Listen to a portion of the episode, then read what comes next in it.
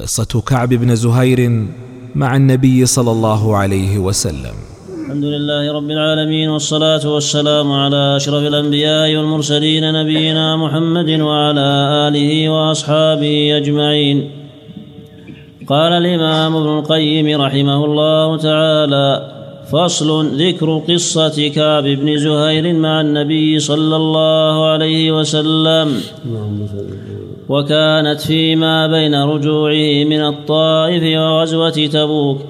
قال ابن إسحاق ولما قدم رسول الله صلى الله عليه وسلم من الطائف كتب بجير بن زهير إلى أخيه كعب يخبره أن رسول الله صلى الله عليه وسلم قتل رجالا بمكة ممن كان يهجوه ويؤذيه وأن من بقي من شعراء قريش ابن الزبعرى وهبيرة بن أبي وهب قد هربوا في كل وجه فإن كانت لك في نفسك حاجة فاطر إلى رسول الله صلى الله عليه وسلم فإنه لا يقتل أحدا جاءه تائبا مسلما.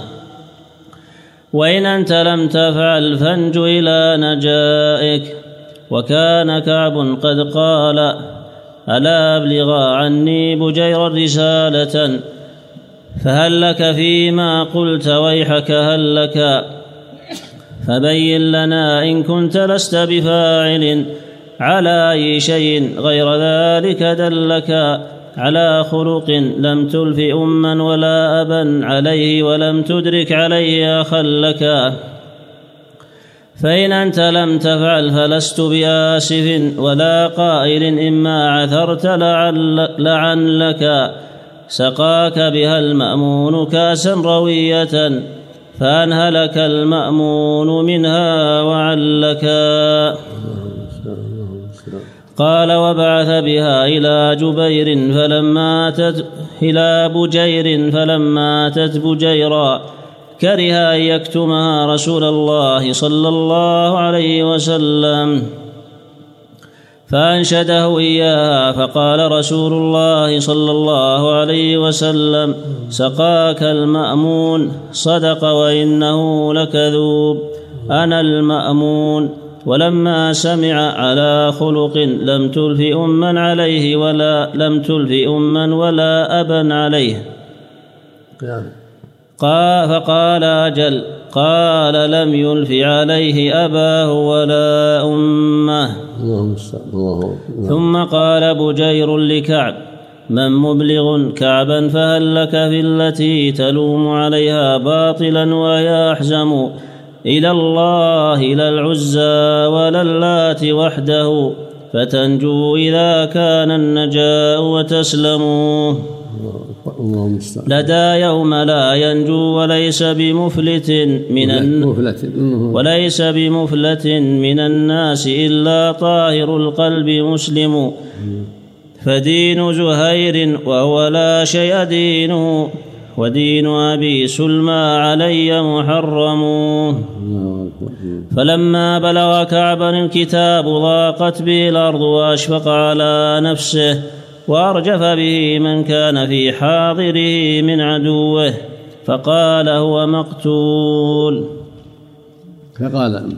فقال هو مقتول.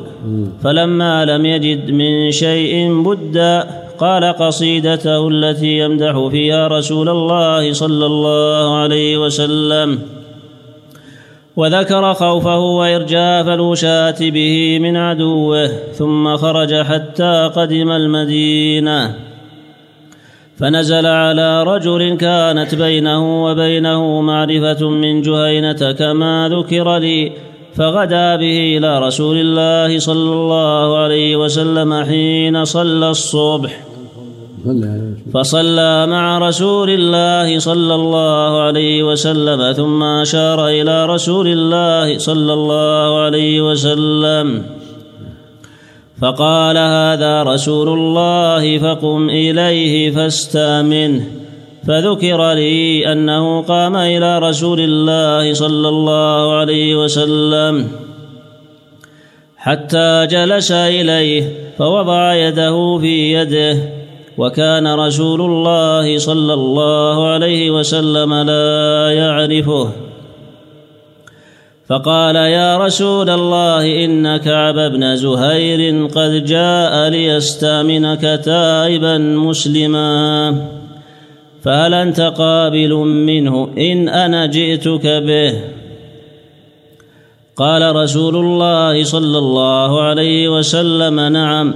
قال أنا يا رسول الله كعب بن زهير. الله أكبر الله أكبر نعم.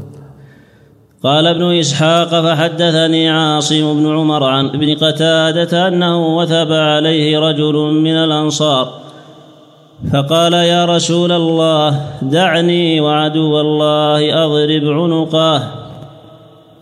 فقال رسول الله صلى الله عليه وسلم دعه عنك.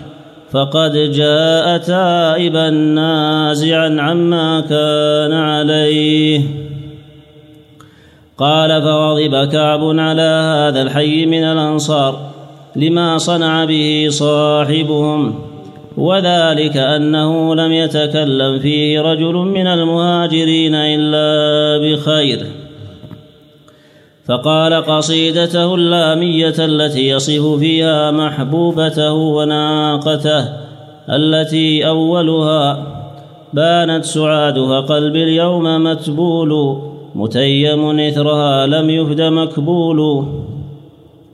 يسعى الغواة جنابيها وقولهم إنك يا ابن أبي سلمى لمقتول وقال كل صديق كنت آمله لا ألهينك إني عنك مشغول.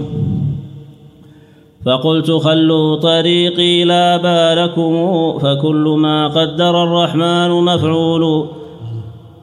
كل ابن أنثى وإن طالت سلامته يوما على آلة حدباء محمول.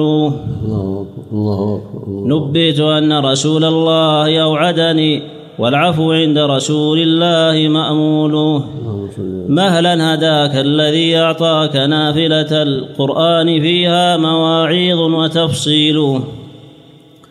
لا تأخذني بأقوال الوشاة ولم أذنب ولو كثرت في الأقاويل. لقد أقوم مقاما لو يقوم به. أرى وأسمع لو يسمع الفيل. لظل ترعد من خوف بوادره إن لم يكن من رسول الله تنويل